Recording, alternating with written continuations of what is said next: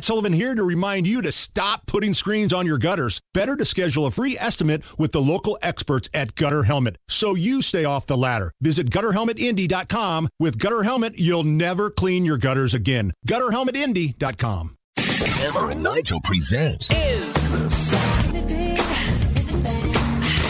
It depends upon what the meaning of the word is. Is this anything? All right, let's rock and roll. Hammer, how do we play? Is this anything? I will run a couple different stories by you. You will be the one that breaks down all of the information. Is the story in question anything or not?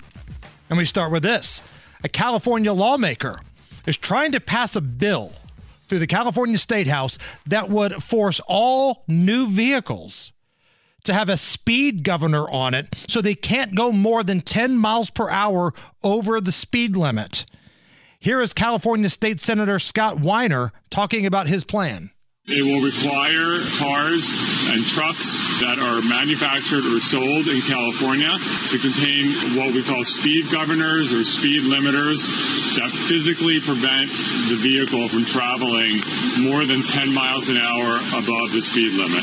It'll still be illegal to go above the speed limit, of course, but it will be physically impossible to make the car go more than 10 miles an hour uh, over the speed limit.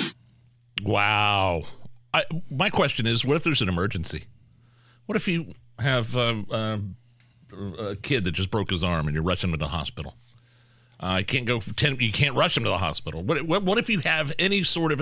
Uh, these Democrats are just infuriating. I, forget about uh, like they're takers. They're subduers.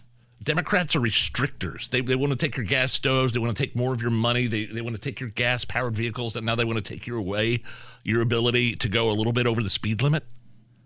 They're and really good at solving if, problems that don't exist. Yeah, exactly. Scott Wiener. Thanks. Thanks, I, Mr. Weiner. I believe he goes by Weiner. Yeah, okay. It's like Joe Dierte. I mean, there's any numbers of scenarios I can think of, of in my head where it might be necessary to drive past the speed limit. You're right. I, I mean, there's, I mean, take your pick. And living in California, maybe you're trying to escape uh, one of these lunatics that are out on the streets hopped up on fentanyl, yeah. using drugs in the street, defecating on your sidewalk, depending on where you live in California. If you live in San Francisco, there may be times where you need to get away. If you live in LA, there may be times you need to get away. I mean, I mean take it from California. I mean, this is a state that wants to end all manufacturing of new gas powered vehicles by a certain date. If you put I, your ear like, up to the radio, you can actually hear people leaving California. Like this is the crap why. Now I don't think this is ever going to become the law in California because I got news for you. Democrats speed too.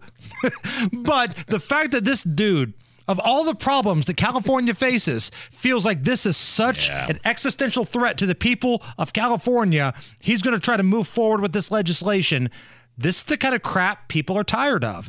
And this is why they're moving to Texas, they're moving to Florida, uh, they're moving to other states. Now, the problem those same people make, they vote the same way. Yeah. I mean, that's never made sense to me. Like, if you're somebody that has fled New York or California because you don't like the oppressive policies, you don't like the COVID policies or the cost of living, why would you go to a red state and vote for the same crap that you fled from. Never understood that. Is this anything? A Pennsylvania man getting praise after he found a man's wallet on his train, drove over 50 miles out of his way on his birthday, and anonymously returned it. With the help of Fox 29 in Philadelphia, this guy was able to find Richard Murray Day mm-hmm. so he could properly thank him. Here is audio from the Ring doorbell camera as he returned the wallet and both men talking about the experience. I found your wallet. I'm returning it. Found it on my train. What he did was pretty spectacular. What he had in there, I know he would really need it, and I wasn't looking for anything in return. I did what was in my heart. I think he's a great guy, and we're gonna we're gonna keep up this friendship. He's a great guy. Look at him. No. I, I, I, this is nothing. I mean, I, got to be honest with you. ask ask me. Hey Nigel, if you found some guy's wallet on a train, would you drive 50 miles to return it to him? Nigel, Yes. if you found some guy's wallet on a train, would you drive 50 miles to return it?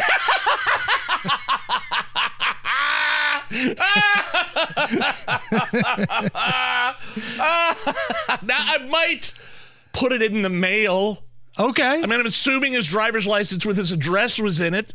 That's probably the right thing to do. I would probably take my time to put it in the mail, but if, if I'm like walking along like the rail trail in Zionsville and I find a wallet and I open it up and I see that it's a person that lives, you know, like a mile away from me or in the neigh- next neighborhood over, maybe, maybe I'd turn it in. I'd, I'd take it to them. But more But- likely, but more likely, mail it. I. Yeah, I remember I did that. I found some guy's driver's license on the side of the rail trail one day when I was when I was walking, and uh, I mailed it to him. Oh, see, you're not such a horrible person after all. but it all. still took effort. It still took. I, I, I had to go home and I didn't have any stamps, and I had to go to the grocery to buy stamps, and then I then I you know I didn't have any envelopes, so I had to buy envelopes. It took some effort to return this guy's. Is it still license. considered a good deed if he had money in his wallet and you took that money to buy the stamps to return his wallet?